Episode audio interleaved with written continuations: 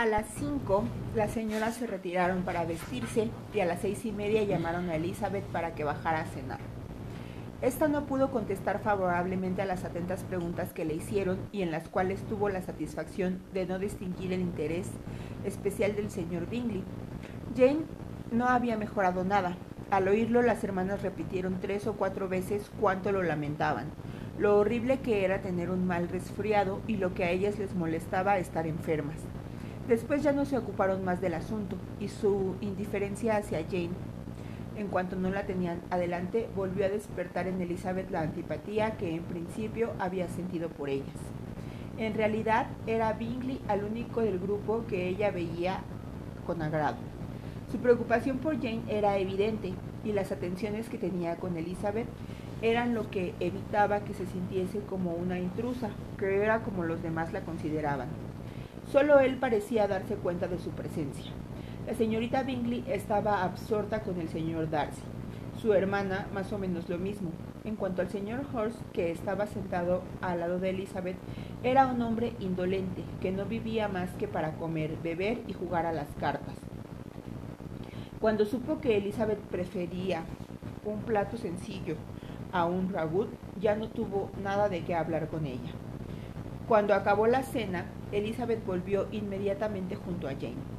Nada más salir del comedor, la señorita Bingley empezó a criticarla. Sus modales eran en efecto pésimos, una mezcla de orgullo e impertinencia. No tenía conversación ni estilo, ni gusto, ni belleza. La señora Horst opinaba lo mismo y añadió, en resumen, lo único que se puede decir de ella es que es una excelente caminante. Jamás olvidaré cómo apareció esta mañana. Realmente parecía medio salvaje. En efecto, Luisa, cuando la vi, casi no pude contenerme. Qué insensatez venir hasta aquí. ¿Qué necesidad había de que corriese por los campos solo porque su hermana tiene un resfriado? ¿Cómo traía los cabellos tan despeinados, tan desaliñados? Sí, y las enaguas, si las hubieseis visto, con más de una cuarta de barro, y el abrigo que se había puesto para taparlas desde luego no cumplía su cometido. Tu retrato puede que sea muy exacto, Luisa, dijo Bingley, pero todo eso a mí me pasó inadvertido. Creo que la señorita Elizabeth Bennet tenía un aspecto inmejorable al entrar en el salón esta mañana. Casi no me di cuenta de que llevaba las faldas sucias. Estoy segura de que usted sí se fijó, señor Darcy, dijo la señorita Bingley. Y me figuro que no le gustaría que su hermana diese semejante espectáculo. Claro que no. Caminar tres millas, o cuatro o cinco o las que sean con el barro hasta los tobillos y sola, completamente sola. ¿Qué querría dar a entender? Para mí eso demuestra una abominable independencia y presunción y una indiferencia por el decoro propio de la gente del campo. Lo que demuestra es un apreciable cariño por su hermana, dijo Bingley. Me temo, señor Darcy, observó la señorita Bingley a media voz, que esta aventura habrá afectado bastante la admiración que sentía usted por sus bellos ojos. En absoluto, respondió Darcy con el ejercicio, se le pusieron aún más brillantes. A esta intervención siguió una breve pausa y la señora Horst empezó de nuevo. Le tengo gran estima a Jane Bennet. Es en verdad una muchacha encantadora y desearía con todo mi corazón que tuviese mucha suerte pero con semejantes padres y con parientes de tan poca clase, me temo que no va a tener muchas oportunidades. Creo que te he oído decir que su tío es abogado en Meryton. Sí, y tiene otro que vive en algún sitio cerca de Cheapside. Colosal, añadió su hermana, y las dos echaron a reír a carcajadas. Aunque todo Cheapside estuviese lleno de tíos suyos, exclamó Bingley, no por ello serían las menos agradables pero les disminuiría las posibilidades de casarse con hombres que figuren en algo en el mundo, respondió Darcy. Bingley no hizo ningún comentario a esta observación de Darcy, pero sus hermanas asintieron encantadas y estuvieron un rato divirtiéndose a costa de los vulgares parientes de su querida amiga. Sin embargo, en un acto de renovada bondad, al salir del comedor, pasaron al cuarto de la enferma y se sentaron con ella hasta que las llamaron para el café. Jane se encontraba todavía muy mal y Elizabeth no la dejaría hasta más tarde, cuando se quedó tranquila al ver que estaba dormida y entonces le pareció que debía ir abajo, aunque no le apeteciese nada. Al entrar en el salón, los encontró a todos jugando a Lu, e inmediatamente la invitaron a que les acompañase, pero ella, temiendo que estuviesen jugando fuerte, no aceptó, y utilizando a su hermana como excusa, dijo que se entretendría con un libro durante el poco tiempo que podría permanecer abajo.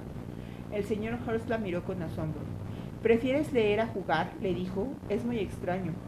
La señorita Elizabeth Bennet, dijo la señorita Bingley, desprecia las cartas. Es una gran lectora y no encuentra placer en nada más. No merezco ni ese elogio ni esa censura, exclamó Elizabeth. No soy una gran lectora y encuentro placer en muchas cosas, como por ejemplo en cuidar a su hermana, intervino Bingley. Y espero que ese placer aumente cuando la vea completamente repuesta. Elizabeth se lo agradeció de corazón y se dirigió a una mesa donde había varios libros. Él se ofreció al instante para ir a buscar otros, todos los que hubiese en su biblioteca. Desearía que mi colección fuese mayor para beneficio suyo y para mi propio prestigio, pero soy un hombre perezoso y aunque no tengo muchos libros, tengo más de los que pueda llegar a leer.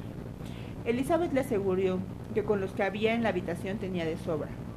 Me extraña, dijo la señorita Bingley, que mi padre haya dejado una colección de libros tan pequeña. ¿Qué estupenda biblioteca tiene usted en Pembrey, señor Darcy? Tiene que ser buena, contestó. Es obra de muchas generaciones. Y además usted la ha aumentado considerablemente. Siempre está comprando libros. No puedo comprender que descuide la biblioteca de una familia en tiempos como estos.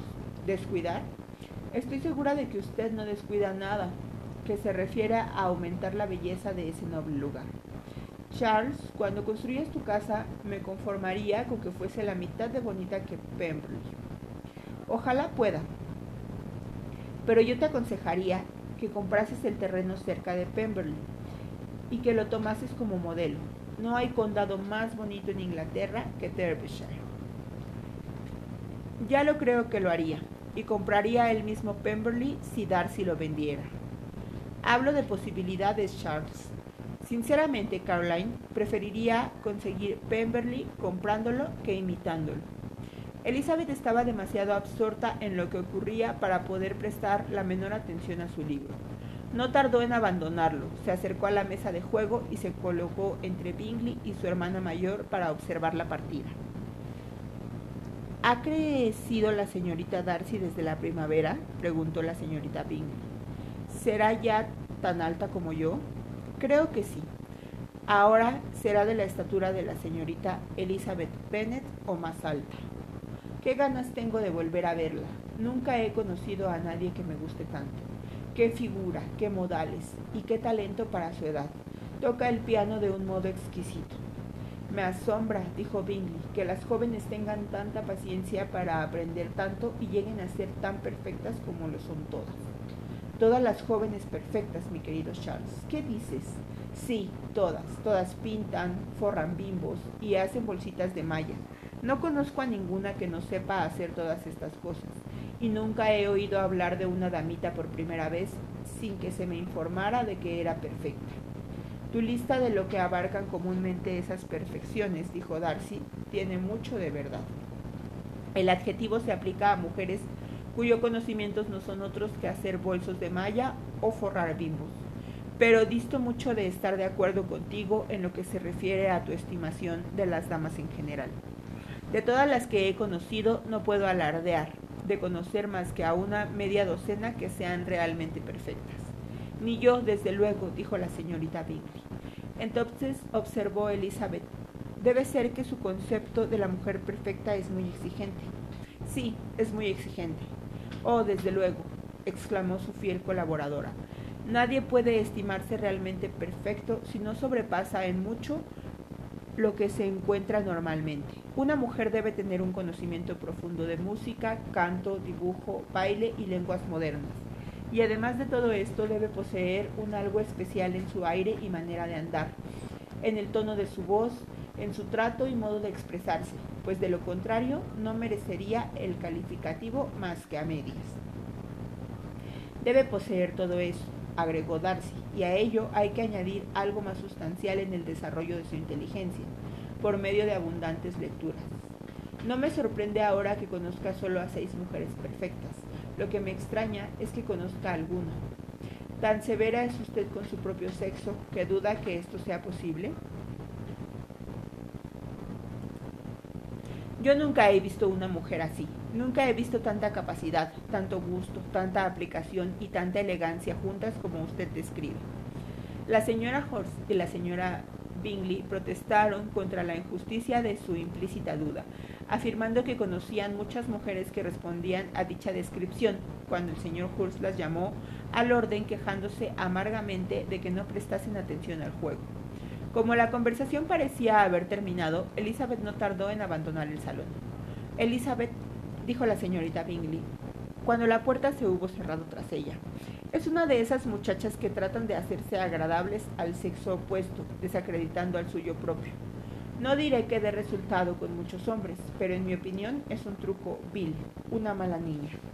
Indudablemente, respondió Darcy, a quien iba dirigida principalmente esta observación. Hay vileza en todas las artes que las damas a veces se rebajan a emplear para cautivar a los hombres. Todo lo que tenga algo que ver con la astucia es despreciable. La señorita Bingley no quedó lo bastante satisfecha con la respuesta como para continuar el tema. Elizabeth se reunió de nuevo con ellos solo para decirles que su hermana estaba peor y que no podía dejarla. Bingley decidió enviar a alguien a buscar inmediatamente al doctor Jones, mientras que sus hermanas, convencidas de que la asistencia médica en el campo no servía para nada, propusieron enviar a alguien a la capital para que trajese a uno de los más eminentes doctores. Elizabeth no quiso ni oír hablar de esto último, pero no se oponía a que se hiciese lo que decía el hermano. De manera que se acordó mandar a buscar al doctor Jones temprano a la mañana siguiente si Jane no se encontraba mejor. Bingley estaba bastante preocupado y sus hermanas estaban muy afligidas. Sin embargo, más tarde se consolaron cantando unos dúos, mientras Bingley no podía encontrar mejor alivio a su preocupación que dar órdenes a su ama de llaves para que se prestase toda la atención posible a la enferma y a su hermana.